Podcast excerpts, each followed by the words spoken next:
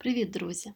Я рада вітати вас у моєму подкасті Дизайн життя, де я ділюся медитаціями, афірмаціями і практиками ефективності, які покращують наше з вами життя. І от нещодавно я прочитала книгу Сила жалю Деніела Пінка. І деякий час я розмірковувала над тим, е, про що пише автор, над тими дослідженнями, які він там наводить, е, і загалом на тему жалю. Я хочу поділитися своїми думками щодо того, чому ми жалкуємо, і як зробити так, щоб це почуття, почуття жалю, трансформувати у висновки. У висновки, які допоможуть нам рухатися далі і не застрягти в царині емоцій, постійно прокручуючи ситуацію, що трапилась, чи якісь втрачені можливості в нашій голові.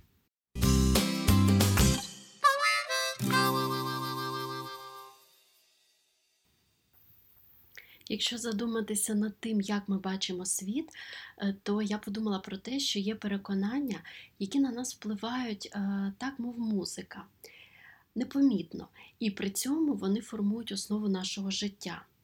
І, звичайно, якщо ми говоримо про жаль, то нам звідусюди говорять, що жалкувати це неправильно, е, що це марна трата часу, що це безглуздо. І взагалі варто забути минуле тому що минуле пройшло і його вже не повернути, не змінити, і потрібно жити тут і зараз. Але питання в тому, а як жити тут і зараз, якщо е, в минулому, як нам здається, ми зробили щось таке, що докорінно змінило наше життя, і ми періодично повертаємося машиною часу той момент і обдумуємо, що якби ми тоді вчинили інакше, то було б те. І далі ми почнемо фантазувати. Фантазувати про те, як би склалося наше життя, якби. Загалом в основі жалю лежить здібність нашого мозку подумки мандрувати у майбутнє або минуле і потім вигадувати казки про те, чого насправді ніколи не відбувалося. І ми не знаємо, відбулося б воно чи ні, і як би склалися обставини, якщо би щось було інакше. І ці дві спроможності спочатку помандрувати, а потім вигадати, переплітаючись, дають життя жалю. Наприклад, ти жалкуєш, що свого часу підкорився волі батьків і не обрав професію, про яку мріяв, і ти вважаєш, що твоє життя би змінилося і зараз було би зовсім інакшим. Насправді, усього за допомогою хвилини ти здійснюєш стрибок у минуле, коли ти тільки закінчив школу і обирав свій шлях, ти скасовуєш реальність, заміняєш її альтернативою, а потім знову стрибаєш у машину часу, мчиш уперед переносишся в теперішнє, бачиш зовсім іншу картину сьогодення, і у цьому сьогоденні ти вже задоволений, ти реалізований, фінансово забезпечений, з чудовою родиною і так далі. Насправді таке поєднання е, мандрівок у часі і вигадок е, про те, як могло би бути, є людською суперсилою. Навряд чи якийсь інший біологічний вид на це здатен. І при цьому ми цим користуємося абсолютно легко, вільно і постійно. У Едіт Піаф є пісня хіт No Regrets. Я ні про що не шкодую. Ця пісня часто використовується в рекламних роликах, її собі в репертуар забрали безліч відомих виконавців, і навіть е, дуже популярним є татуювання з, з подібним написом, з написом No Regrets. І виростаючи на культурі таких от пісень, тату, слоганів, реклами, нам здається, що наші почуття жалю треба запхнути кудись подалі, е, треба бути сильним, іти далі ні про що не шкодувати. І так роблять всі сильні люди, всі ті, хто досягають успіху. І насправді так правильно. Це схоже на те, як рекламна індустрія нав'язує нам усі інші стандарти, наприклад, е, стандарти краси, у які ми беззаперечно віримо, і нам здається, що ось він і є ідеал. Але якщо ми копнемо глибше і подивимося на життя відомих людей, людей, що заявляють, е, що вони ні про що не шкодують, наприклад, той ж Едіт Піаф, то постає питання, чи вони говорять правду і чи дійсно вони ні про що не шкодують. Наприклад, життя Едіт Піаф е, абсолютно далеке від ідеалу. Вона народила дитину, пережила смерть цієї дитини, віддала її комусь на виховання і, не доживши до трьох років, дитина померла. У неї було декілька невдалих шлюбів, наркозалежність, рак, і померла вона у 47-річному віці. І я не вірю у те, що вона ніколи не картала себе за смерть своєї дочки і не поверталася машиною часу в минуле, переписуючи історію. І що у неї ніколи не закрадалася думка стосовно того, е, чи правильних чоловіків вона обирала. Тому я думаю, що шкодувати це абсолютно нормально. І загалом життя це довга дорога з безлічу стежок, е, з безлічу поворотів. І дуже часто ми можемо звернути не туди, а можемо помилитися. І це абсолютно нормально. Ми можемо шкодувати про той невдалий вибір, і це теж природньо, і це теж нормально. Протягом багатьох років вчені вивчали жалі людей, збирали опитування на спеціальному сайті, хто про що шкодує, жалкує. І ось я вам хочу зачитати декілька відповідей. Я шкодую, що поспішив одружитися. Тепер у нас троє дітей, і минулого не змінити. Розлучення б зруйнувало сім'ю і стало би великим ударом для наших дітей. 32-річний ізраїльтянин.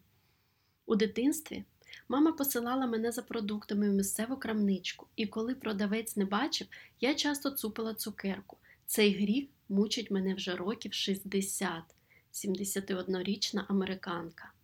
60 років мучить гріх, що людина, будучи дитиною, вкрала цукерку.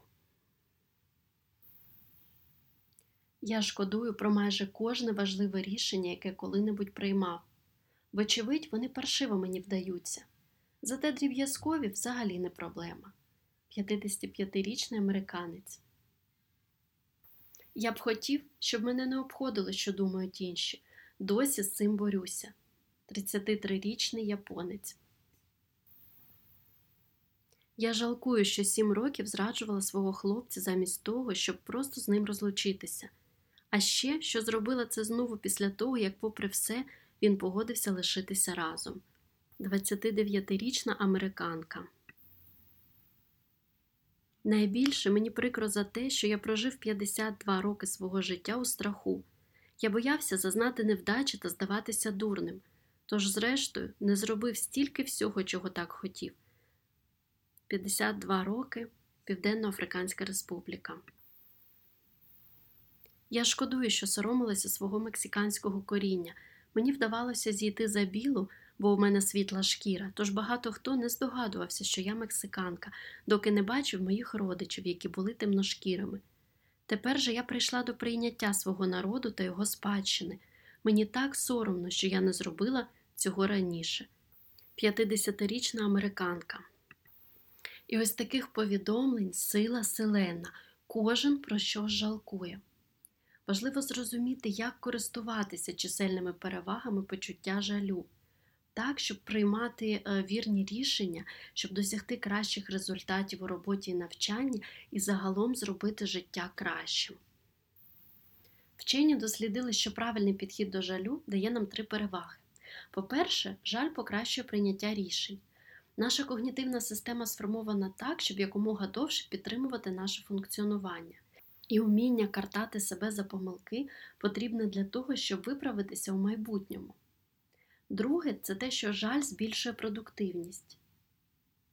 Відчуття жалю може принести користь для вашої кар'єри.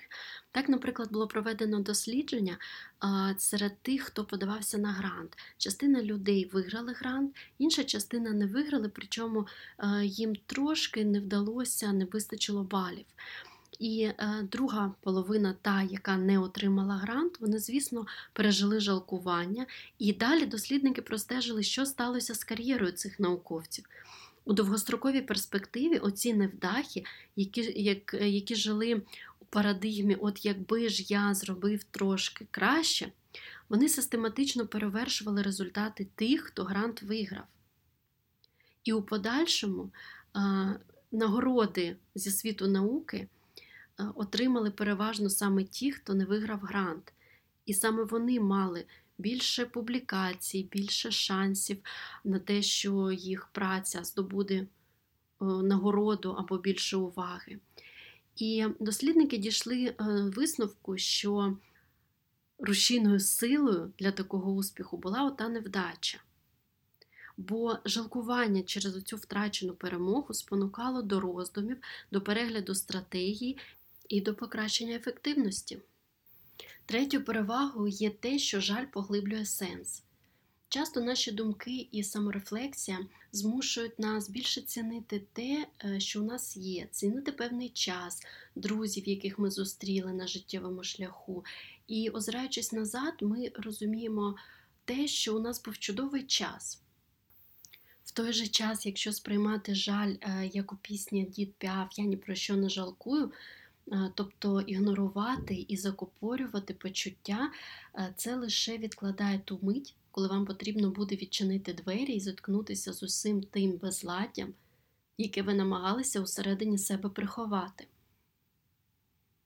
Е, насправді від приховування негативні емоції не розчиняються в повітрі, а навпаки, посилюються.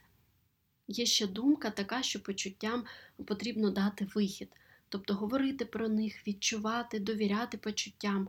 Але для негативних емоцій насправді, мені здається, це не завжди працює тому що є ризик, е, коли у вас надлишкові почуття. Це може мати насправді руйнівний ефект, адже ви починаєте пережовувати одне й те саме, одні ті самі думки, жаліти себе, і в результаті погіршення самопочуття та депресія вам гарантовано. Ті, хто постійно коперсаються в жалях, частіше скаржаться на втрату задоволення від життя, на труднощі, які він або вона не може подолати. Тобто тут, як завжди, краще всього це золота середина. Не коперсатися у емоціях, але і не тонути у них. І в ідеалі було б е, краще всього використовувати їх як каталізатор для майбутніх дій. В ідеалі жаль потрібен для того, щоб обдумати, пережити, проаналізувати і прийняти е, те, що буде для вас краще, прийти до кращого рішення, е, до рішення, яке буде більш продуктивне і більш осмислене. Про що нам говорить насправді жаль? Які кроки ми можемо зробити? Як ми можемо покращити життя? Ми насправді робимо дизайн нашого життя неодноразово і не один раз на все життя, а періодично, розвиваючись, ми переосмислюємо ситуації, переосмислюємо вчинки, обставини і щось ми коригуємо відповідно до наших бажань і розумінь, які є на теперішній момент. І я вам хочу розказати одну легенду з цього приводу. Десь у 15 сторіччі, як каже ця легенда, Йоші Маса, японський мастер, випустив з рук китайську чайну чашу. Вона впала на підлогу і розбилася на декілька частин. Йому цю чашу було дуже шкода, і він відправив назад її до Китаю, щоб її полагодили. Але через кілька місяців натомість він отримав назад щось таке незграбне, незрозуміле, якісь уламки чаші, які були скріплені металевими скобами, і щось таке, що йому абсолютно не подобалось. І він подумав про те, що має бути кращий варіант. І віддав цю чашу місцевим майстрам для того, щоб вони знайшли, як можна полагодити її так, щоб вона все-таки була красива і мала пристойний вигляд. Місцеві майстри вирішили відремонтувати цю керамічну чашу, відшліфувавши краї уламків і склеївши їх разом за допомогою лаку разом з золотом. Майстри при цьому не прагнули е, точно відтворити форму чаші, е, яку вона мала в оригіналі. Вони хотіли приховати недоліки, які вона набула у разі падіння, і хотіли перетворити виріб на щось краще і їх робота започаткувала новий, нині багатовіковий вид мистецтва під назвою кінцугі. І до 17 століття кінцугі набуло такої популярності, що люди навмисно розбивали свої чаші для того, щоб оздобити їх золотими прожилками. І кінцугі в перекладі означає золота латка. У цьому виді Мистецтва, поломка і подальший ремонт вважаються частиною історії посудини, тобто елементами її буття. Бо чаші прекрасні не попри недоліки, а завдяки їм. І саме тріщини роблять їх кращими, і саме тріщини роблять їх унікальними. І всі наші помилки, ті е, стежинки, які ми обираємо неправильно, все це робить нас унікальним, тому що наш життєвий шлях не схожий на життєвий шлях когось іншого. З нашими помилками, шишками, падіннями він є унікальний. І е, тому ми повинні використати оце мистецтво кінсугі для того, щоб максимум винести з того життєвого шляху, який ми е, пройшли, і максимум використати всі ті помилки, не жалкувати про них, а зробити їх нашими сильними сторонами. За збором інформації на сайті про різноманітні людські жалі було виявлено, що людські жалі поділяються на чотири основні категорії. Перша категорія це базові жалі. Ми часто жалкуємо про освіту, фінанси, здоров'я, і насправді все це вираженням одного жалю, неспроможності бути відповідальними, неспроможності бути свідомими і завбачливими. Бо в житті ми потребуємо стабільності. Нам потрібен певний рівень здоров'я, е, певний рівень достатку для того, щоб ми могли прагнути якихось інших речей. Але ми інколи прогулюємо школу, кидаємо навчання, витрачаємо багато е, грошей, і нам здається, що цей потік грошовий він буде нескінченним, і ми їх не заощаджуємо, про що потім починаємо жалкувати. Друга категорія жалю це жаль про брак сміливості. З часом ми значно більше і значно частіше шкодуємо не про те, що зробили, а про те, що не зробили. Це утрачені шанси. Тобто про те, що ми не змінили роботу, не змінили місце проживання, не переїхали туди, де нас би могли, наприклад, е, чекати більші і кращі можливості. Через страхи ми побоялися відкрити бізнес, ми побоялися кинути виклик світу, піти за справжнім коханням, і все це закарбовується у нас у пам'яті і змушує жалкувати. І особливо, коли ми розуміємо, що шансу більше не буде, і цей шанс ми вже втратили. Третя категорія це моральні жалі.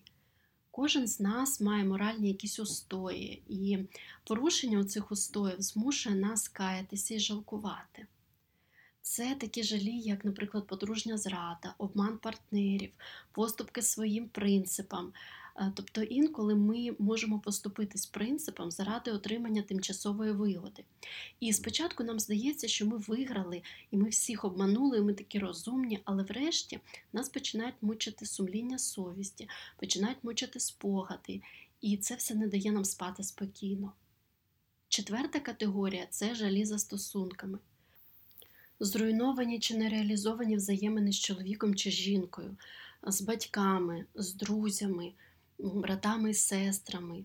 І ця категорія жалів становить величезну кількість, величезна категорія. І вважаючи на те, скільки всіляких жалів ми маємо, постає питання, як нам бути з усіма цими жалями, як е, завдяки цим е, жалям, як завдяки ним стати кращими і стати задоволенішими. Якщо ми, наприклад, шкодуємо про вчинки, то мені здається, ми повинні спробувати змінити ситуацію на краще. Залагодити, наприклад, провину або усунути уже наслідки від цього, що ми зробили. Поправляючи зроблене, ми, хоча ми й не зітремо всі ці спогади, е, які у нас є повністю, але ми здатні значно виправити ситуацію. І якщо ви, наприклад, когось образили, подумайте, чи зможете ви загладити провину, вибачившись, або, може, якимось чином відшкодувавши шкоду. Якщо ж я нашкодив собі, то як я можу покращити ситуацію, як я можу виправити помилку? Е, ще один спосіб це зміна мислення. Е, тобто зміна нашого ставлення до вчинків і в цілому зміна ставлення до життя. Е, можна спробувати перефразувати е, якби на але, принаймні. Ну, Наприклад, наприклад, ви шкодуєте, що е, вийшли заміж або одружилися. І якби ви цього не зробили, то було би щось, але принаймні у вас є чудові діти. Запитайте себе, чи могло рішення, про яке ви шкодуєте, мати ще гірші наслідки. Що для вас є оце принаймні, оце але? Що є гарного в тій ситуації, про яку ви жалкуєте? І замість того, щоб ігнорувати оцю негативну емоцію жалю або навпаки погрузнути у ній, варто пам'ятати, що почуття змушують нас думати, а думки діяти. І ми можемо зробити певні кроки для того, щоб винести з невірних рішень уроки і переглянути е, наші рішення в подальшому. Перш за все, е, перепрожити досвід і скинути з себе нарешті цей тягар. Ми можемо про це комусь, наприклад, розказати. Або все, що нас мучить, розписати на папері е, чи надиктувати на диктофон. Чому це допомагає? Е, річ у тім, що мова, неважливо, чи то усна мова, чи письмова мова, вона змушує нас упорядковувати і зводити оці всі думки докупи. І таким чином е, вона перетворює оці безформені розумові абстракції до конкретики. А за умови того, що ми все обдумуємо і починаємо діяти, то, врешті-решт, ми починаємо ухвалювати правильніше рішення. Мова, всі оці почуття наші допомагає зібрати докупи, зафіксувати і проаналізувати. Але насправді такий підхід найбільш ефективний для негативних переживань. Бо е, для позитивних е, у нас важливим є якісь відчуття, якесь, ем, якась дивовижність якась навколо цих спогадів. І тому, коли ми починаємо їх аналізувати, ми уникаємо і розвіюємо оці, оцю дивовижність, оцю насолоду від щасливих моментів. Часто ми боїмося комусь розказувати про свій досвід, бо нам здається, що, сказавши правду, ми представляємо себе в якомусь негативному образі, і інші думатимуть про нас погано. Знаєте, є така історія з праскою, коли е, проводилось дослідження, і людина йшла по центру міста, е, тягнучи за собою праску. Із усіх людей, а людей навколо було дуже багато, майже ніхто не помічав, що вона взагалі тягне. І лише 5%, по-моєму, від усіх цих людей звернули взагалі увагу на те, що вона тягне за собою праску. Тому що насправді е, людям байдуже люди звертають перш за все увагу на себе і значно менше на вас. І це значно менше когось бентежить, ніж ми про це собі уявляємо. Звісно, якщо ми не починаємо перегинати палку і не розголошуємо якісь е, суперінтимні подробиці життя. Але в будь-якому разі, якщо вас непокоїть думка інших, то не розповідайте це нікому. Просто спробуйте викласти це на папері або надиктувати на диктофон. До речі, диктофон є, по-моєму, зараз в кожному смартфоні. І ось коли ви е, свій цей жаль розкрили, розклали, або виклали на папері, або надиктували, ви стикаєтесь з тим, а що далі робити, як далі реагувати, чи сварити себе, чи навпаки підбадьорювати, чи критично до себе ставитись, чи навпаки. І мені здається, що краще себе підбадьорювати. Бо самокритика насправді її і в житті достатньо у нас, як правило, і вона здатна призвести до зациклення на на оцих всіх роздумах, на почуттях безвиході, на депресії. А для того, щоб розвиватися і процвітати, нам дуже потрібна висока самооцінка. Нам потрібно любити себе, цінувати і спробувати цю самооцінку нашу підвищувати. І саме спроби підвищення самооцінки ведуть до збільшення продуктивності, до зменшення депресії, до зменшення тривоги. Але тут теж є для деяких людей небезпека в тому, що вони можуть зарозумітися і почати дивитися на ситуацію якось необ'єктивно. Тому е, краще за все ставитися до себе зі співчуттям так, е, як ви би поставились до когось іншого. Згідно різноманітних психологічних досліджень, людина до себе ставиться набагато більш критично, ніж до когось іншого, ніж до, наприклад, е, наших друзів. І якщо в одну і ту саму ситуацію попадаємо ми і попадають близькі нам люди, то себе ми, як правило, критикуємо, а близьких ми намагаємося підтримати. А в ідеалі було би ставитися до себе так, як ми ставимося до дітей, коли вони роблять якісь помилки, або до близьких нам людей, коли вони зазнають невдачі. І от коли ми підбадьорюємо себе, нам варто якось дистанціонуватися від ситуації, проаналізувати її і виробити стратегію. Юлій Цезар, наприклад, часто використовував прийом, коли він про себе говорив в третій особі. В своїй книзі він описує власні подвиги під час військових кампаній і ніколи не вживає слова я. Натомість він вибудовує речення на зразок від розвідників Юлій Цезар довідався, що його військо контролювало гору. Тобто, таким чином він дистанціюється і дивиться на усю цю ситуацію, наче збоку, наче зі сторони. Тобто ви перетворюєтесь з головного героя на спостерігача, і ви, наче в кіно, дивитеся фільм, ви бачите цю ситуацію збоку, зі сторони, що сприяє, як правило, більш адекватній, більш зваженій оцінці і обранню вірного рішення. Ще можна застосовувати прийом подорожування крізь час. Спробувати задуматися над тим, як ви до цієї ситуації будете ставитися років через 10, наприклад. Чи буде вона для вас актуальною? Ну і пам'ятайте, що всі помиляються. Всі люди шкодують про якісь речі, про якісь вчинки чи якісь ситуації, які були. Адже це насправді життя. І ми приходимо вчитися, і тому помилки роблять е, всі.